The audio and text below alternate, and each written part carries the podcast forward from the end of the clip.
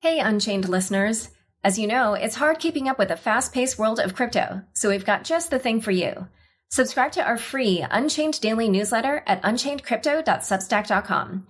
You'll get the latest crypto news and original articles from our reporters, as well as summaries of other happenings and bullet points, plus our meme of the day, all curated and written by our amazing team. It's still your no hype resource for all things crypto, just in newsletter form. Sign up at unchainedcrypto.substack.com. Again, the URL is unchainedcrypto.substack.com. Hi, everyone. Welcome to Unchained, your no hype resource for all things crypto. I'm your host, Laura Shin. Today, I'm releasing a live recording from a panel at the World Economic Forum Industry Strategy Meeting. The speakers include Shweta Shetty, Senior Director of the Corporate Strategy Group of SAP, Adam Ludwin, CEO of Chain, who was a previous guest on my show, Brian Behlendorf, Executive Director of Hyperledger at the Linux Foundation, and Sheila Warren, Project Head of the Blockchain and Distributed Ledger Technology Group at the World Economic Forum. If you work in private blockchains or are interested in how governments and corporations you know and love might use them, this talk is chock full of information on topics like these and more. In this discussion, we dive into the pros and cons of using blockchains for elections. As you might have seen on Twitter, this topic is quite a lightning rod. Which types of problems are best suited to be solved by blockchain, and what types of identity related data might be safe to put on a blockchain? It's a great discussion with lots of insight, so please enjoy the show. Blockchain Warehouse is an international blockchain accelerator offering a wide range of token sale advisory services to promising blockchain based ventures. With a leading advisor network, BCW is at the forefront of building landscape changing blockchain companies and hosting successful token sales with more than $20 million raised so far. Hello, everyone. Welcome to our panel, Breaking the Blockchain Hype. My name is Laura Shin, and I am the host of a of a couple of podcasts on crypto and blockchain. One is called Unchained, and the other is called Unconfirmed. I urge you to check them out. We're going to be discussing blockchain and the hype around it, and also when it makes sense to use a blockchain and when it doesn't in recent years, you've probably heard all the hype around blockchain. People are very excited about it. It's being talked about as a way to solve problems ranging from financial inequality to tracking uh, goods in the supply chain. And yet, here we are, we haven't seen a ton of actual products that are alive using blockchain technology. So we're going to be talking about when, when it is appropriate to use a blockchain in enterprise and how you figure that out and to discuss this issue, we have a spectacular set of panelists. Um, if, to my left here is Shweta Shetty, who is the Senior Director at SAP. To her left is Adam Ludwin, CEO of Chain. And we've got Brian Behlendorf, the Executive Director of the Hyperledger Foundation. And finally, at the end, Sheila Warren, who's the project head of blockchain and distributed ledger technology at the World Economic Forum. So, a couple of quick notes. Um, first of all, we're going to be releasing a recording of this on my longer podcast, Unchained. So, for that reason, I urge all the panelists to do as I'm doing and speak directly into the mic. And I also would urge you all, when you ask your questions, to make sure to speak into the mic so my podcast listeners can hear your questions. Without further ado, let's start with an overview of the way blockchains can be used. What are your guys' most, or what are you most excited about when it comes to different applications of blockchain? I think I'll go first because I'll let the smarter people tackle the use cases once I've run through my list. Uh, but uh, I think uh, as SAP, uh, the use cases that we see uh, uh, early benefits from uh, the low hanging fruit, if you may say, uh, for blockchain would be use cases around supply chain, uh, either track and trace, ensuring the provenance of your goods. Uh, trade finance is another uh, area which I think is ripe for disruption using blockchain. And personally, I'm super excited about you know, what governments in the developing world are doing with blockchain.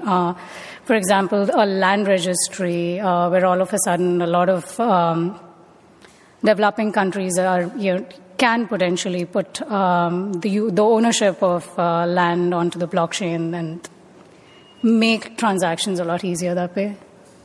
Uh, I'll go next. I mean, I think I think it, it's helpful to start by understanding, uh, having a con- kind of common understanding of what uh, uh the uh, what blockchain technology is, because I'm sure many of us see headlines about ICOs or, or coins, and for us, for some of us, that might characterize this term blockchain, but it's really this underlying technology that is this novel break from what was possible before, which is a technology that's a little bit of a database, it's a little bit of a network, it's but what it's really for is bringing together a consortium of participants, sometimes a consortium as large as the whole wide internet, sometimes as small as simply four or five organizations that need a, a common system. And what it does is establishes a common ground truth uh, without needing somebody at the center to play God and that's useful in almost any scenario where you have multiple parties who don't necessarily, you know, distrust each other entirely. They trust each other enough to do business with each other, but they need some way of being able to verify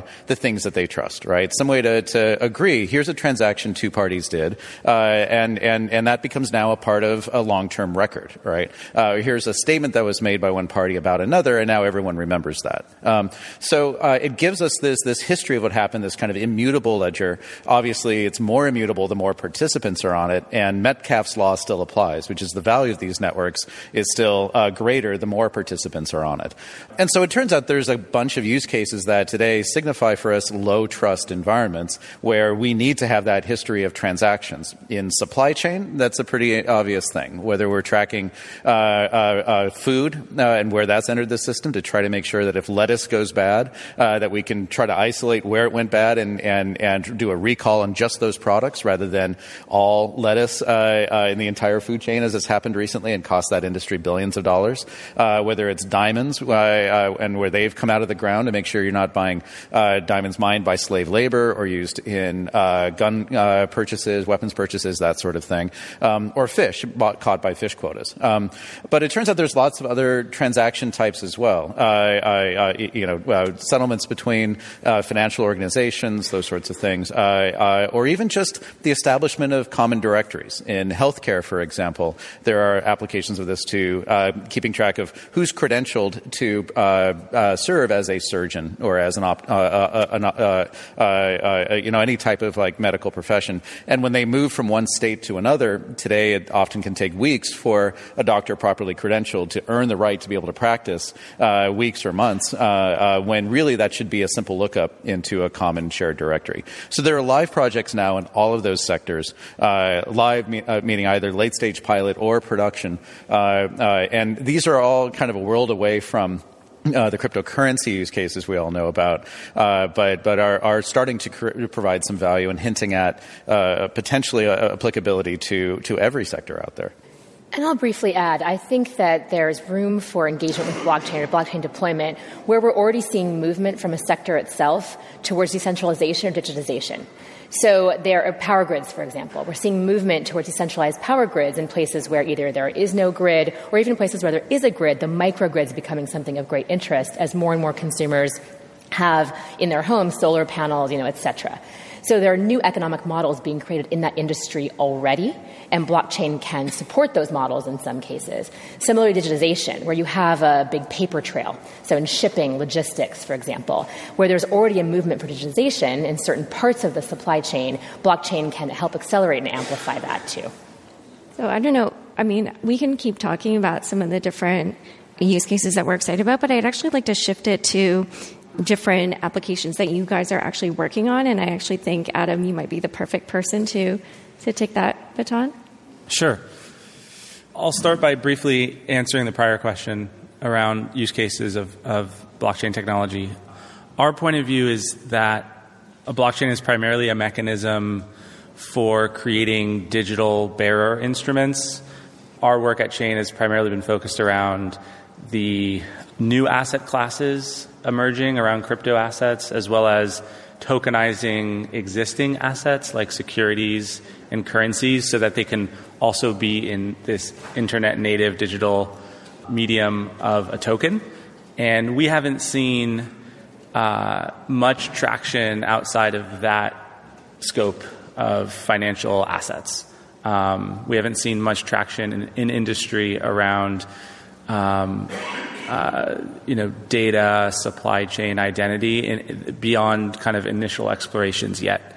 So so far, we, we we skew a little more closely to kind of the origins of the technology, which relate to you know new financial instruments, new financial mediums, pioneered, of course, by Bitcoin. Um, so where Chain has been working is with uh, customers in the financial industry, like um, Visa and Nasdaq, and looking at projects where they want to stand up new networks or new services, but instead of using traditional uh, market uh, structure where you have an organization in the center with a database that's tracking balances and tracking histories for everyone participating with that service, instead to have more of an open architecture where different partners can participate and view, access, read, and write to that ledger, uh, and thereby sort of distributing more of the trust to the edges of the part to the participants than you would see with a more traditional architecture. So, to be even more explicit about it, payments, securities issuance and transfer, new types of uh, mobile banking. That's where we found the most kind of fit between the technology, which is really a database for value in our minds, and industry. And who else wants to jump in with how their company is using blockchain now? Um, I can talk about something that we are doing, um, and it's in the pharmaceutical space. Uh, now, serialization is something that is mandated by the FDA. That is, pretty much every SKU needs to have a unique number. And um, drug, this should help drug companies theoretically, un, you know, recall drugs at the right point in time, and ensure that you can verify the authenticity of any um, medicine that anywhere in the value chain. Now, that's, that's great in theory, but if you actually think of in practice the number of hands that, that medicines change over the entire value chain is a lot. And we, to have all of these people enter their data into a central system is challenging. And it's challenging because all of them use different databases in the back end. Uh, some of them don't even use databases, right, depending on uh, which part of the world you are dispensing drugs in. Uh, so what we have done is uh, we've done we started we and we tackled a very small use case, which is ability to sell drugs that have been returned. Now, if you look at the uh, economics of it, one to two percent of the drugs that are returned can be resold.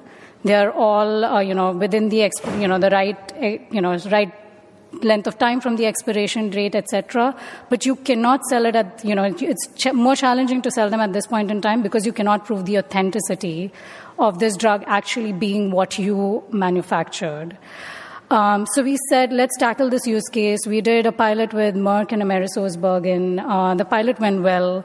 And at this point in time, we have 15 other pharmaceutical companies that are uh, doing a more advanced proof, you know, proof of concept or pilot around this. Uh, so, um, but it's still at the pilot stage. I will not say it's production, and to take it from pilot to production is going to be not a technological question, in my opinion. It's going to be more of a governance. You know, are these competitors ready to work with each other? Sort of a question. Yeah, so let's talk about kinds of the or kind of the questions that you ask yourself when you're deciding what use cases to tackle here we've laid out kind of a whole bunch of different ones, and I'm sure, you know, even in my intro, I also named some additional ones, but Adam mentioned that, you know, payments, uh, securities issuance, those are kinds of ones that they uh, realized might, might work for them. And Shweta is talking about pharmaceuticals and, and uh, combat and counterfeiting in, in that area. So, amongst all the other things that everybody is claiming blockchain will solve, how did you come up with those as the areas that you wanted to tackle? And Brian and Sheila, I'm sure, also have. Um, I, Sheila, I definitely know. She's got this whole like little flow chart that she created that was pretty awesome. Um, but why don't we just discuss this? Because I think this is like where a lot of people get stuck. Sure, and I can go a little bit more into that. So we did develop a toolkit. We call it Blockchain Beyond the Hype, and it came out at the end of April. And it's a very, it's, it's designed to give a quick initial assessment of whether or not blockchain is appropriate to the problem at hand. Blockchain is a technology, and it is not a solution to everything. And we think it's very important to recognize that it is more applicable to certain kinds of problem spaces than to others. So to answer your question more directly, uh, you know, we tend to focus on the removal of an intermediary or a broker.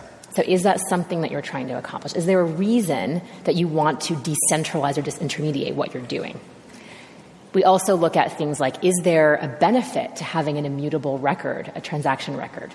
Or was that actually something you don't want? I think it's interesting to just briefly note with the, the challenges of GDPR and the right to be forgotten that GDPR is intended to provide to citizens of the EU, what does that mean for the creation of an immutable record in terms of data? These are interesting kinds of policy and regulation questions that come into play. And you have to be very mindful of your regulatory environment when you think about the creation of an immutable record and what that means. Who should have access to that record?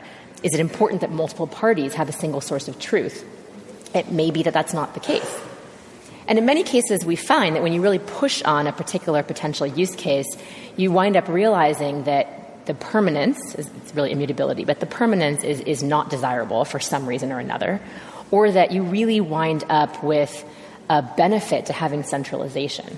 That there is such an obvious authority figure on the transaction record that you're trying to create, as an example, that it might be worthwhile to explore other options that already exist rather than moving immediately or directly to blockchain. That being said, you know, we're certainly quite optimistic about the use of blockchain, particularly as the technology evolves. It's still quite an early stage technology.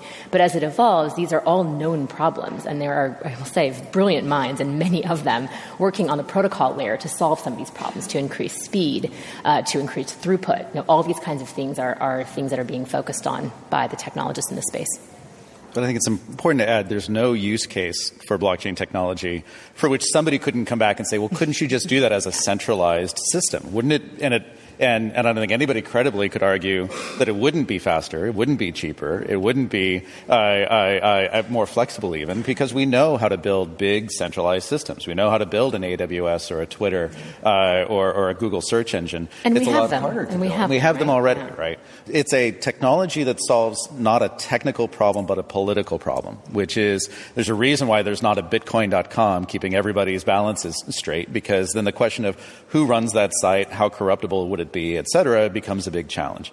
And it might be okay to do that in a social networking uh, site, right? Um, it's definitely not okay when we're talking about international balances or, or areas where, where parties don't have that all degree of trust in one central entity. It's very similar to as the internet launched, we didn't have secure email, we didn't have secure web, web transactions because we thought, well, the people carrying our packets for us, they're not going to sniff and look at what's inside those packets, right? Well, it turned out they do. so now we need encryption between endpoints, and it's one reason why markets now realize they need to avoid centralizing their, their, their systems on uh, and the trust that they have in one entity. And can we talk a bit about elections? Because this is something Brian and I actually talk about a lot. Um, we both are uh, a little skeptical of the election use case, but I think, and I'm speaking for you at this moment, but we both acknowledge that there are certain aspects of elections to which blockchain is quite suited and others where it probably isn't suited. So I'm just going to tee you up because I know you love talking Sure. about this. So, um, and, and I don't want to steal too much uh, direction or thunder. Um, but uh, uh, so uh, there, and there's this, there is a lot of perhaps irrational exuberance around the idea of well, if elections could just be digital, if we could vote by phone, maybe we wouldn't have what we had here in California two days ago, which is only 20% of the population actually bothering to participate in a fairly major election, right? Uh, and I, it's well intended, and it's you know driven by this idea we're always on our phones. Shouldn't we just be able to vote from that? But uh, for lots of good reasons, we know that there are is, uh, are challenges to actually getting digital voting to work. And blockchain is not magic pixie dust that suddenly makes that a trustworthy process. Uh, but the two parts of the election system that would benefit from having a distributed ledger involved, a mostly public distributed ledger, would be in voter uh, uh, registration, making sure everyone's registered to vote and where they are, uh, and, and the status of that registration, if it's been withdrawn or, or whatever. Um, and that's that's the same database that you could see at home as you would see when you show up to the polling place. And then at the tail end of the election, when you're adding up the results from each polling place, being able to do that quickly but also verifiably. Both those steps, I think, would help ensure the integrity and auditability of elections uh, to a degree we even don't have today, uh, and uh, would give us would allow us to actually get to answers more quickly as to uh, who who won the mayoral race in San Francisco, those sorts of things. Um, but it would help, I, I think, ensure that that public confidence in the in the voting system, uh, which today people proxy through their governments. You know, it, you know, here in California we trust the the state to run a competent election. In Oregon, they trust them so much they do all mail-in ballots, which is remarkable, right? But but you don't, you can't take that degree of trust in central institutions for granted in many other countries of the world, and hopefully that never happens here. Yeah, I actually have had this topic come up a couple of times in some of my recent podcasts, and you see this kind of polarized view of blockchain for election purposes in the two podcasts I'll mention to you. So the first one was and, and, these are both on my shorter podcast called Unconfirmed, but one of them was with Tomicah Tillemann of the Blockchain Trust Accelerator and the New America Foundation. And he worked with a group of different organizations to do a pilot of election, of blockchain based voting in, um, I guess it was. I, I, think normally it's like it's it was something like military personnel West um, Virginia, in West Virginia voters. that don't typically have access to voting at all because of the way they're deployed or something like that. I don't I don't remember the circumstances, but it was something where this was a population that um, when they're eh, you know deployed uh, in this particular way, then they can cannot vote at all. And he talked about you know the promise of what they saw with using this pilot and how they also. Um, I think had like a paper component as well. And on Twitter, just in the last couple of days, I saw that somebody had caught wind of this and had just written like, you know, blockchain based voting, no, just no. Like, don't do dangerous things with this technology, something like that. And Vitalik Buterin of Ethereum even weighed in. And so what's interesting is, you know, you have kind of that one side that feels like this can be used for that. And then you have this other side that is concerned about it. And someone who expounded on that concern in my podcast, Unconfirmed, was Alex Gladstein of the Human Rights Foundation. Um, I happened to be at the Oslo Freedom Forum last week and he has been thinking a lot of really interesting thoughts around how blockchain technology can be used um, both for good and for evil when it comes to human rights. And so he talked about how if you develop a blockchain based election system, but it's like, you know, in a place like Russia or something where there's a dictator, then, you know, this idea that blockchain kind of creates an element of trust for you just goes out the window because then it's obviously very easily manipulated. So, and yeah, and I actually I like the distinction in those two cases because I actually am a fan of the West Virginia military case. I think what you're doing there is providing access to a group of voters who are legitimate voters. It's very easy to ascertain that they are legitimate voters who don't otherwise have access to the voting system. So you're basically uh, enhancing democracy in that sense, which I think is a legitimate claim to be made. But I, I, think that as a general proposition, you have to be very careful. We're at a time with this technology when any successful use case runs the risk of being scaled to situations where it's not appropriate. And what blockchain cannot solve, or any technology really, is the coercion problem. So you may be able to prove that I, using my biometrics, voted, it was me, and I did vote for a certain candidate. That's all verifiable and true, right? You could do that. But what you don't see is the context around me in which there is the run, risk of the soldiers running through my village, or you know, all these kinds of coercive elements that happen, not just in dictatorships, but actually happen to ordinary people, and happen even in the United States. Voter coercion is a real thing, it's documented. So, so if you can't get around that, how do you trust what you're actually seeing. And I think that these are the policy kinds of questions we're focusing on at the center. How do you ensure that blockchain is not just cementing a pre existing problem, providing accountability or providing this sort of uh, new form of trust where you really shouldn't have trust? So that's, a, that's something that we think about a lot in our work. Blockchain Warehouse is an international blockchain accelerator offering a wide range of token sale advisory services to promising blockchain based ventures. With access to heavyweight technology leaders, the accelerator is heavily involved in crafting the blockchain technology, token sale, and regulatory landscape. Blockchain Warehouse will launch the first ever crypto Shark Tank in June. This week's episode features Block 66, an innovative blockchain mortgage platform that streamlines and organizes the facilitation of residential and commercial financing. Block 66 reduces the amount of time, persons involved, and money that it takes to complete a full mortgage cycle. Previously, real estate transactions on the blockchain required 100% funding upfront, but that's a thing of the past with Block 66. Find out more at www.block66.io. Just to bring this back to enterprise, let's kind of shift a little bit more back in that direction. Adam, did you want to answer this question around how you determine whether or not to apply a blockchain or, or a, a regular database? Yeah.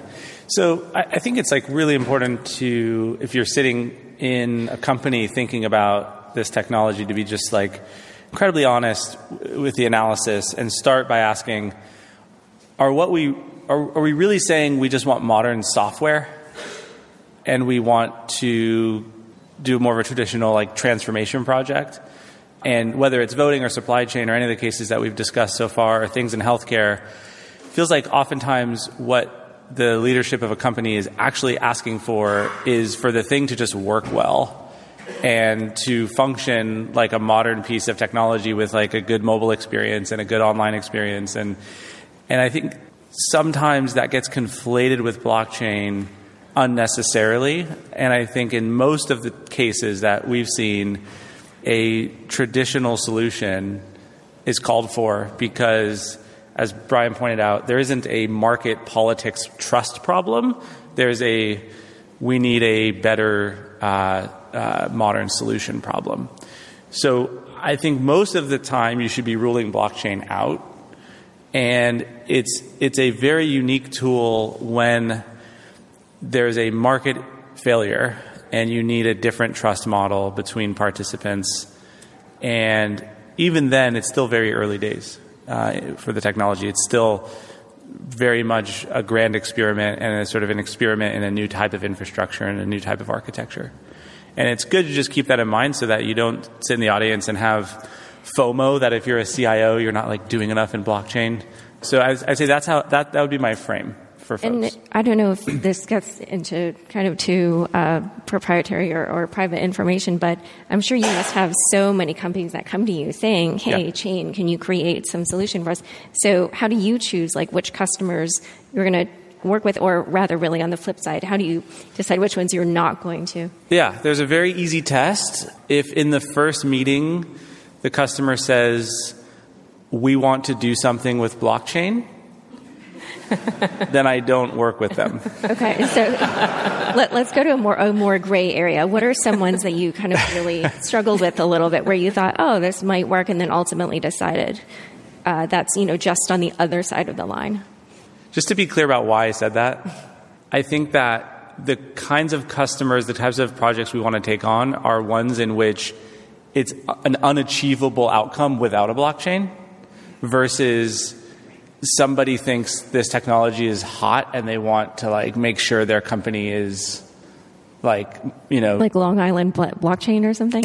Yeah, Long right. Or it's blockchain tea. Yeah, it's like you know the other thing that we see a lot. Um, I hope this doesn't cut too close to home here, but is there are a lot of what I call Silicon Valley safaris that happen, where you know the management team from a from another country or another part of the uh, the U.S., comes out to Silicon Valley in a very nice, air conditioned luxury bus, and they create a schedule and they go to all of the t- companies that are like being written about in The Economist over the last three months, basically.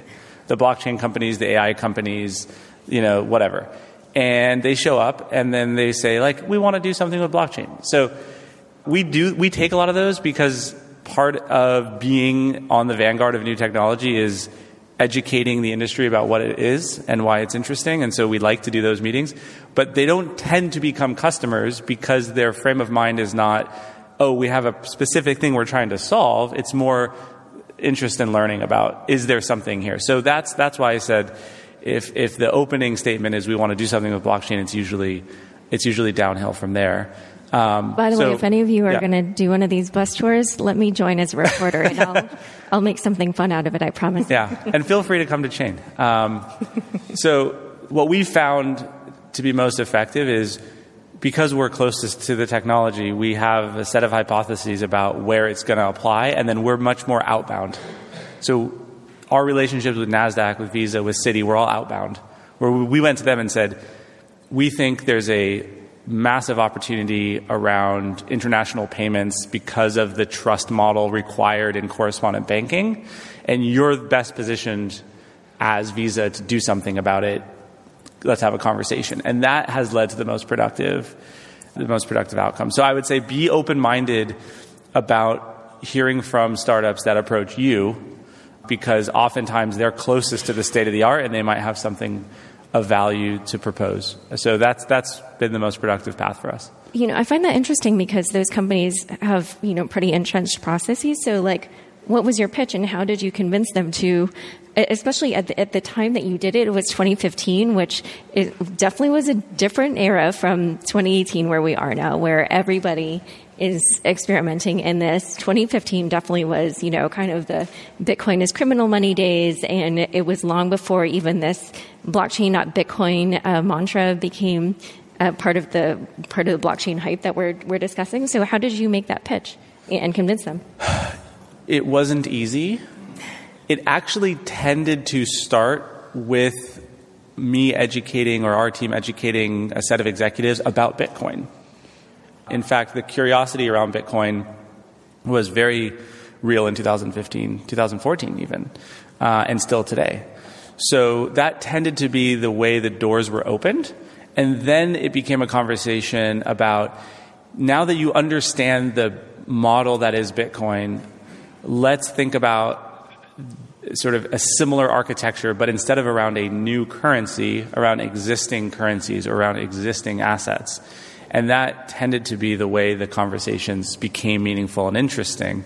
And since you brought up blockchain, not Bitcoin, um, that was also the kind of dominant narrative at Davos this year, right? Was was um, as someone that works in the space, like usually that was the nature of the dialogue with folks that I met at the event. And I, I encouraged people there, and I'll encourage people here, to not be trapped by that dichotomy, to not get into the one is better than the other, blockchain is better than Bitcoin, Bitcoin is better than blockchain. They're two incredibly different uh, arenas still. When I think blockchain, quote unquote, I think primarily about a context where you have existing financial assets and you're trying to put them into a new type of market infrastructure. And, and that's not really competitive with Bitcoin or other crypto assets. Those other crypto assets are creating an alternative system, an alternative set of software services that have a totally different arc and possible future to them. Uh, and I, I think it actually behooves folks not to view them as one threatens the other, but to understand them on their own terms. Because there are going to be contexts where the enterprise, especially financial institutions, will want to participate in the crypto asset world. And you see this increasingly at NASDAQ, at uh, ICE, which is also New York Stock Exchange, at uh, Fidelity and other uh, asset managers, where their clients are now showing up and saying, We want exposure to this new asset class. Can you help us? Because we don't want to use a startup to manage or trade. And so now the issue is sort of being forced. And for the folks that were not dismissive of cryptocurrencies, but were investigating them alongside uh, alongside other blockchain solutions, they've been best positioned to build those next those next generation of of services to sort of ride the wave around that asset class. So I, I wouldn't I wouldn't again rule out Bitcoin or rule out crypto assets if you're in a tr- more of a traditional enterprise role because I think they're here to stay. Yeah, let's um, let's actually also shift a little bit toward more questions that are a little bit more detailed around when you use a blockchain. And I was just wondering if there's a difference about when you use a blockchain in a B2B context versus B2C, or if there's a different way to think about it, or if it's it's the same. Yeah, I think predominantly the value that's going to be realized in the next five years will be in a B2B setting rather than B2C. I mean, with cryptocurrencies aside, because I think that is very much a consumer driven kind of thing, even with the institutional interest in it now, it's predominantly about serving their clients, so I consider it more C rather than B. Uh, uh, a lot of the stories will be about, you know, here's a set of banks that now have a settlement network between them, here's a set of participants in a supply chain that now have uh, a, a provenance tracking system between them. And in many cases, ROI will be very elusive right? It's, uh, it, it, won't be easy to measure cost savings, right? You'll have flashes of this if Maersk is able to say, hey, we've cut the cost of the paperwork and delay in getting a container from Shanghai to Los Angeles by 30%. That's great. There'll be uh, little bits of that, but uh, uh it'll be hard to systematically, I think, say, you know, the, that the uh, GDP generated by or cost savings by net this usage is a number of billions, in the same way that it was hard to make that case for the web, for the internet, when uh, uh, so much of that, that impact was uh, implicit or, or uh, kind of ephemeral in a way. But I, think, I think a lot of it will be there. Where I think the next wave will hit the B2C space, though, thanks to blockchain technology, will be around identity. I think with distributed ledgers, with some of these underlying tools, we now have the ability to get closer to uh, what uh, there's a second whole big world called self-sovereign identity uh, that builds upon blockchain technology in some meaningful ways. And this is a way to get out of the trap of logging with Facebook, logging with Twitter, and get closer to something that acts a little bit more like the IDs in your wallet, like the diploma you have on your wall, like the medical records that, in theory, you should be able to take around from institution to institution. Um, and blockchain technology, there's a bunch of projects out there uh, uh, that are focused on using that to invert the relationship between consumer and identity provider and put much more power and agency, uh, kind of very much following along the GDPR kind of view of how the world should work. Uh, uh, and, and that gets a lot of us really excited in this space. Yeah, I think in enterprise, you're definitely going to, I agree with that completely. You're going to see a primarily B2B for at least the short to medium term. But I do think there are some interesting government use cases that really are B2C in the sense of government working with citizens. So uh, everything around uh, travel and passports and identity is one of the things in digital identity space, but also government records, land titling, some of the things Shweta mentioned earlier, I think are interesting use cases as well that we're starting to see more engagement with on the part of governments. And I actually also wanted to ask about, you know, when you put data into a blockchain, it's immutable, as they like to say. And I just wondered, how do you ensure the integrity of that data? You mean entering data into the blockchain, integrity at that point in time? Like, I just want to frame this actually a little bit more, which is that uh, obviously, as a journalist, I get pitched a ton of startups and projects. And one time, somebody pitched me their new startup, which was going to uh, be some kind of like time stamping, sort of like a notary. And I think they were, I don't know if they used the word notary, but it was something like, you know, we're going to put this data in the blockchain. And I said, oh, how do you prevent false data from entering the blockchain? The guy literally did not have an answer for me. And I was just amazed that they hadn't thought of this. It was my first question for him. And it was something, you know, and I said, well, you could put like a, a spam email in there. And he was like, well, yes, then we would prove that the existence of that, that, that spam email existed at that moment in time. And I was like, okay, this is not useful to, uh, well, I didn't think it was. So, so how do you ensure the integrity of the data? I mean, I think you've hit the nail on the head. This is like the perennial, one of the perennial problems, you know. So um, I often joke that we talk about garbage in, garbage out problems in technology, and this is really garbage in, garbage in forever, you know, kind of problem. So if you haven't, uh, you know, sanitized and done data hygiene on your database, it's a big issue. We're looking at um, a policy project on anti-corruption work, and one of the challenges and tensions in blockchain is how do you preserve some measure of pseudonymous systems? How do you preserve some measure of privacy and security to an individual, for example, who's logging a complaint of some kind, right, against a system, whether that's uh, logging a harassment complaint in, uh, against a, a, manager or whatever at a company, or whether it's logging a corruption complaint against a public official, for example. How do you balance that with this troll bot, bot spam problem, where if you do enable someone to anonymously, and we see this on the internet all the time, you enable people to anonymously comment on something what they say, you know, there's a lot of latitude in how accurate that really is, uh, and the ability for others to glom onto that, even in an automated fashion, and kind of just fill your uh, database with junk data. So it's it's a I don't have a great answer to it. I think it is a perennial problem, and I think it's one of the reasons that we remain cautious about the use of blockchains. If you if you aren't confident that you have a an authoritative source of truth, that the record you're creating is an accurate record, not to mention a meaningful record, right, which I think is also important, something we gloss over, in my opinion, too much. Um, if you can't do that, then this is perhaps, it can even be a dangerous technology, frankly, if, if that's not a solved problem. But so I do uh, believe, just to add to that, I do believe that with blockchain, it's a little easier for you to ensure data integrity. For example, it's if my identity is on the blockchain and I'm not sharing every piece of information with every single person around, it's a little less easy for someone to steal my identity. And if uh, you link data that's entered to a valid user, at that point in time, you're you can be more the probability of data being entered by the right individual is higher than it would be, you know, since you cannot steal identity that easily.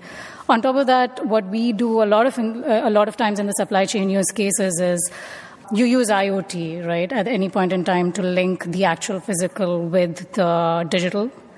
So that's another way we are trying to make sure that data in the blockchain is more accurate. Of course, you can go and tamper each single piece of IoT device, but that would be challenging given you know, you can set other things around it.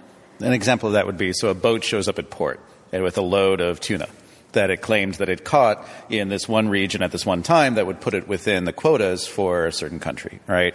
Uh, and yet you have data from sensors, tamper-proof sensors on the boat, even on the nets. There are com- companies that sell tamper-proof GPS uh, sensing uh, and video sensing uh, sensors for nets, uh, as well as satellite data, data from sensors on buoys out in the in the water.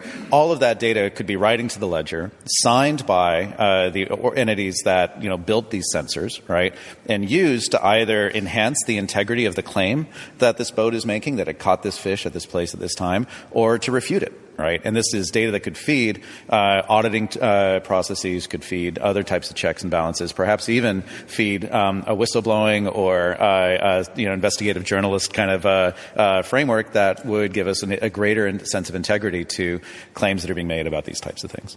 So, in a minute, we're going to turn to questions.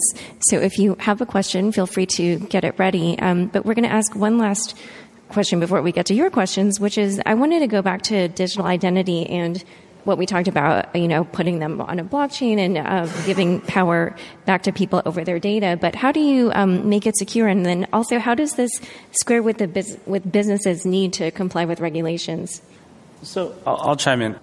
I don't really understand what is meant by identity on a blockchain, candidly. I'll talk about what identity means in the context of Bitcoin as a simple example. So, if you don't use a third party service like a wallet uh, provider or an exchange and you want to interact directly with the Bitcoin network, it operates a lot like a safe deposit box system in a bank where there's a box with a number on it and you have a key that corresponds to that box. And to say you own Bitcoin or have Bitcoin is very similar to saying you own or have whatever is in the box in your safe deposit box. So the thing you actually control is that key. So on your laptop would be a private digital cryptographic key that allows you and gives you the, the sole right to access a digital address or box on the network and move those funds to someone else. And so the question of identity is like, is your identity that number on the box? Kind of. But only if you explicitly make that link and publish that link somewhere and say, you know, my name is Adam and my address on the Bitcoin network is XYZ. But even then, who's to say that that's true? You would need to have some third party uh, validate or verify that you made that claim, and then you, in fact, did move some Bitcoin out of that address, and they saw that happen. And so, in a way, there's a piece of the identity, or there's an authentication mechanism inherent in how a blockchain operates.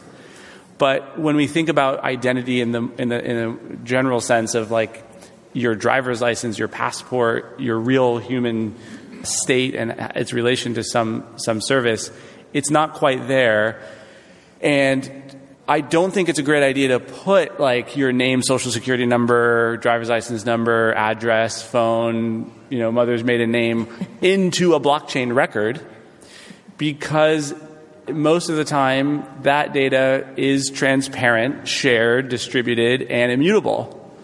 So it's not a great fit in my mind for like identity data per se. And as a slight tangent, GDPR is also interesting with respect to these issues because the requirement to be able to remove data, delete, move, transfer, etc., doesn't really square with how a blockchain functionally operates. So you actually you actually can't comply with GDPR on traditional public blockchain networks.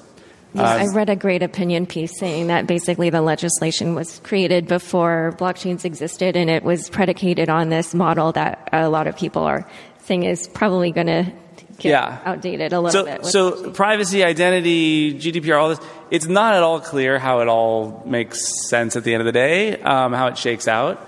And I'm sure there are like technical solutions where like, oh, our blockchain technology allows you to you know, remove records or change things, et cetera.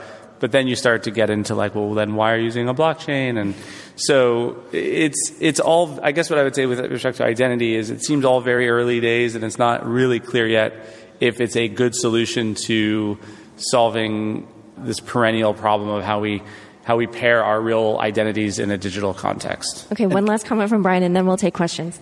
And we should get together for lunch sometime because I'll walk you through it and happy to do that for anyone else as well because it is much longer than a quick comment can suffice. But the system of self sovereign identity says, uh, and the use of that with blockchain, uh, blockchain say, don't use the ledger to store any PII right? You may use it to store encrypted, uh, you probably don't even use it to store encrypted uh, personal information, by the way. You might use it to store metadata, uh, and you probably use it to store uh, public keys, right? And, uh, and probably as well signatures on re- relevant documents. And, and finally, use it as a way to record who have I granted consent to to be able to access information about me and, and this is why you want to use a ledger for this, uh, the ability to withdraw that consent in the future, right? So as an auditing tool, as a tracking tool to keep track of where that data might lie, off chain, right, uh, and and ways to, to manage that permissioning. That's where there's some unique properties to it, uh, and and happy to walk through that.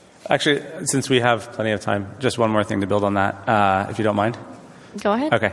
Uh, I don't see any burning questions yet. So, when we've done identi- like identity projects and specifically around voting, where we tend to end up is creating an account for someone that is verified in a more traditional way. It could be in person, it could be through another auth system, and then essentially loading tokens into that account that are almost like tickets. So before a vote would happen, you would put a bunch of tickets into that user account that are like Laura Shin tickets, right? So we, we know who you are, and we've generated these tickets, and now, they're now in your account. We've issued them into your account. And then when you go vote, what you're actually doing is just like moving a Laura Shin ticket into an account for a candidate. And so that's the way to think about kind of identity as it relates to a, you know, sort of a, a blockchain or a token model. Um, and and we at our office at Chain, uh, next time you come by, you should check it out. We have this heirloom from the World's Fair in San Francisco a hundred odd years ago. That is exactly that, the paper version. So it's a booklet where they took your photo and they imprinted it into this booklet and they put all your identity into like the first page. And then behind the first page, when you flip it open, are like 100 tickets and so every day they assumed you would want to come to the World Fair like 100 times because it's the only thing to do back then. So you would show up and you would show them the booklet with your face attached to this book, and then they would open it and tear off a ticket, and then you'd go in. So, you know, in a lot of ways, these old bearer instruments are the best analogs to think about how a digital bearer instrument would function. And um, so, anyway, that's how we think about identity. I love that. I think that's such a great analogy and such an interesting story. Um, so let's turn to questions. We've got a couple of mics floating around. Just raise your hand. I guess we've got one there.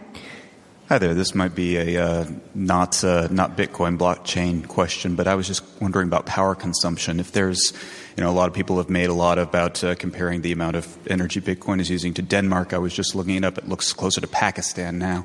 Um, I was wondering if that's a problem inherent to Bitcoin or if that's something that we're going to have to worry about as blockchain is used more and more.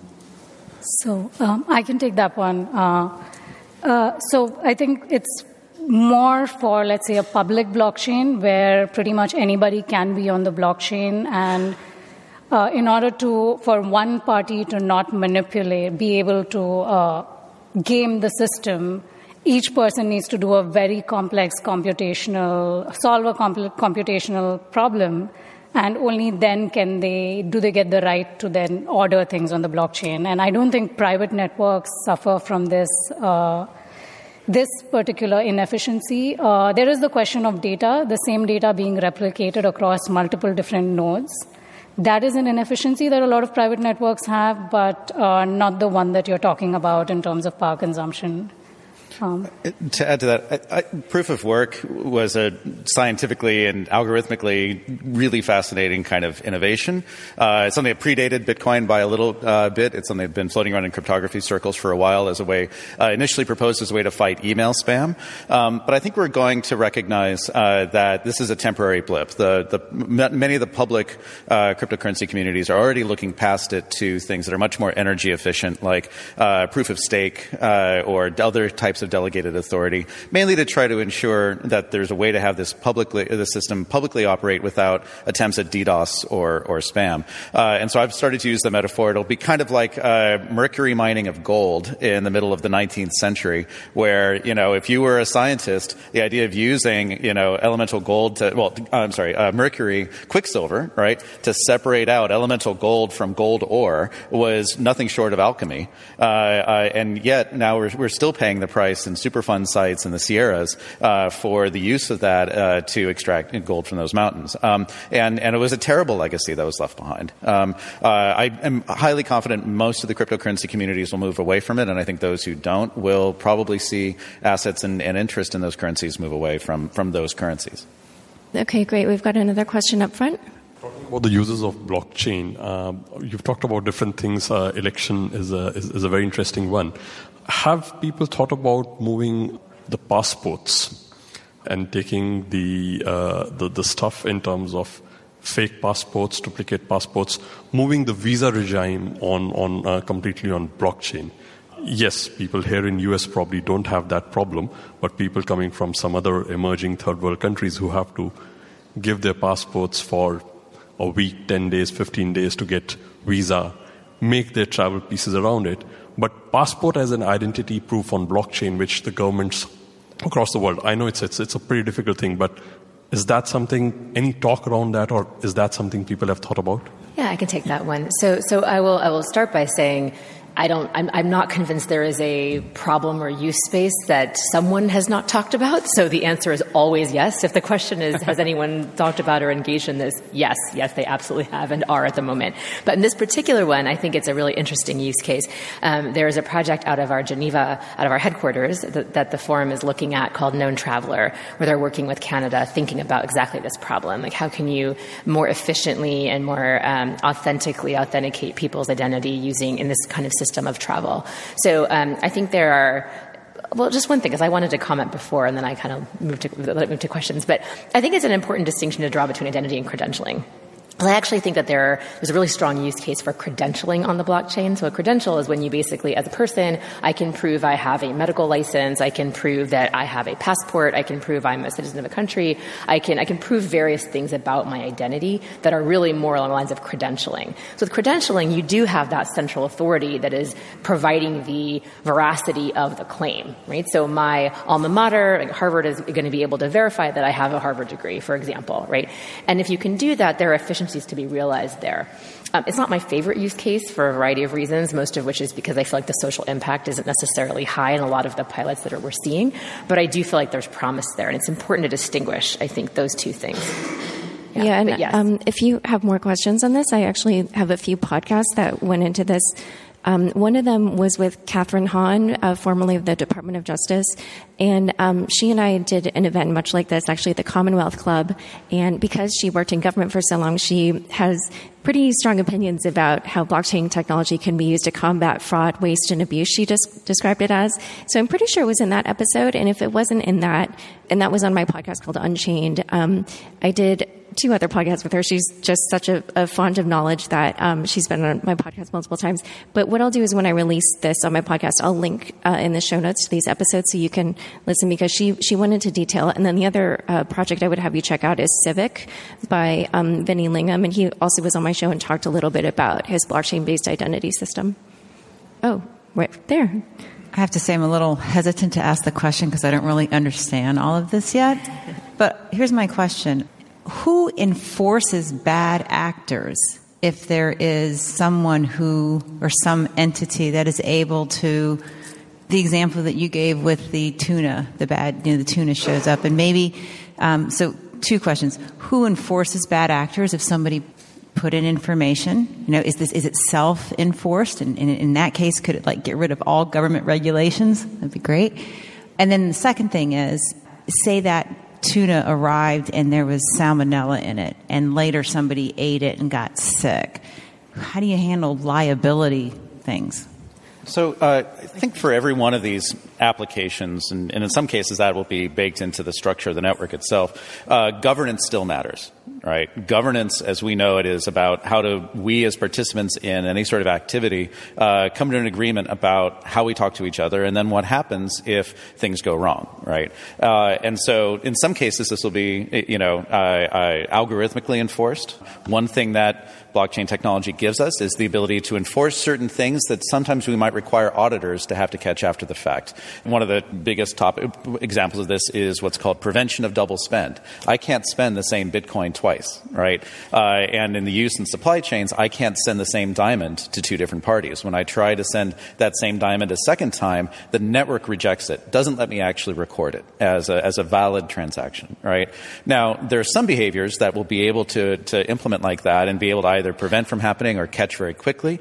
Uh, there are other behaviors that may be much harder to enforce. So, for example, if we're using this as a way to point to and attest to the integrity of medical records, and it turns out a node go, took that data contrary to the agreed upon convention uh, or legal uh, context of that and was selling that to a data broker, well, we don't have a technical way to claw that back. What we need are either regulatory, you know, government imposed, or simply self regulatory mechanisms that introduce, you know, penalties. Hey, now you can, uh, if you're on this network and you are found to be a bad actor, pay a fine and you can stay in or you can leave. Or if you're a really bad actor, you don't get to come back, right? These are heavyweight, you know, hammer blows, of course. You want finer grained things. And I think the design of these consortia uh, will, will be, you know, a really interesting topic for every industry to go through over the next five, ten years. It won't look that much different than the EDI integration that a lot of uh, organizations or industries went through as they started to tie their ordinary IT systems together. But it'll be this mix of algorithmic and human governance and typically, the more that you can put in the algorithmic governance, the more predictable, the more uh, objective it'll be, the less subject to politics and, and, wrangling and who owns who and that sort of thing. But you'll never do away entirely, I, I believe, in, mo- in almost every scenario without having some human governance layer that uh, probably acts as a failsafe in the case of the technical stuff breaking down or simply encountering new conditions it hadn't anticipated. So, yeah, and I'll just add to that quickly. Uh, when I was talking about the pharmaceutical network, and I said to take this from a pilot to production, it's not going to be a technical challenge. It's actually going to be defining the governance, right? And for us, the question is who is going to define the governance? I'm a, we, we are a technical company. We make products. Do we want to get into this business? Or will we have a consulting firm as a partner who will come help us define this? How will we make 15 competitors work with each other and agree on who, you know, who is more equal amongst the equal, right, in a way? So I think uh, that to me is actually a bigger challenge in terms of B2B implementation of blockchain than the actual technology is. It's a lot simpler for private blockchain networks than it is for the public ones. Yeah, but just, I mean, the way I heard your question was, I think, slightly different, which is, uh, what do we do if somebody deliberately puts bad tuna into on the blockchain, as an example, right? And so I actually think in this case, the liability is, is it's made more straightforward by the existence of distributed ledger or blockchain, in the sense that, as Brian noted earlier in the lettuce example, you can actually almost micro trace, let's call it, like what was the source of the tuna, what other tuna was in that lot. You can more quickly identify where that went, where it was distributed. So you can, instead of having a wholesale recall on tuna, you can say this particular lot or batch or boat of tuna, you know, is is uh, contaminated and it went to these places. Therefore, don't buy at these. You can really kind of trace that very efficiently in a way you can't really do effectively now.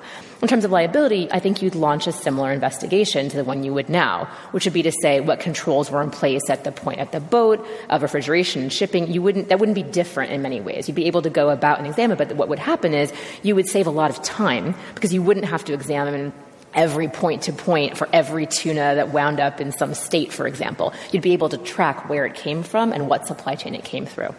Yeah, and I think sometimes the, the legal liability questions are really just it's you know traditional law applies. Exactly. Like just because you're using this technology doesn't necessarily mean that there's anything different about the legal framework. Um, so we're nearing the end of our Q and A time, but I know that Sheila um, wants to sure. wrap up with a few comments. So yeah, we could take one more question if there is one. I think. All right, then I will do a quick wrap. Yeah. So thank you all for attending today. I wanted to give a couple of comments on the work we're up to at the center.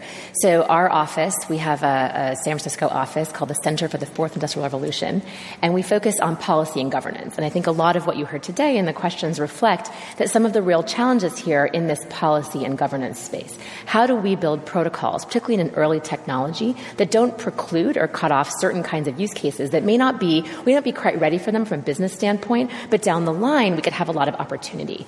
We also focus a lot on impact and inclusion. So what we're trying to do is create policies that will facilitate the adoption of technologies like blockchain. We also look at AI, digital trade, precision medicine, IoT, facilitate adoption of these technologies in smart strategic ways to ensure that we're not leaving behind sectors of society that are traditionally left behind because we run the risk of just recreating similar power structures in new places and calling that a win. It might be, it's certainly different, but different isn't always significantly better.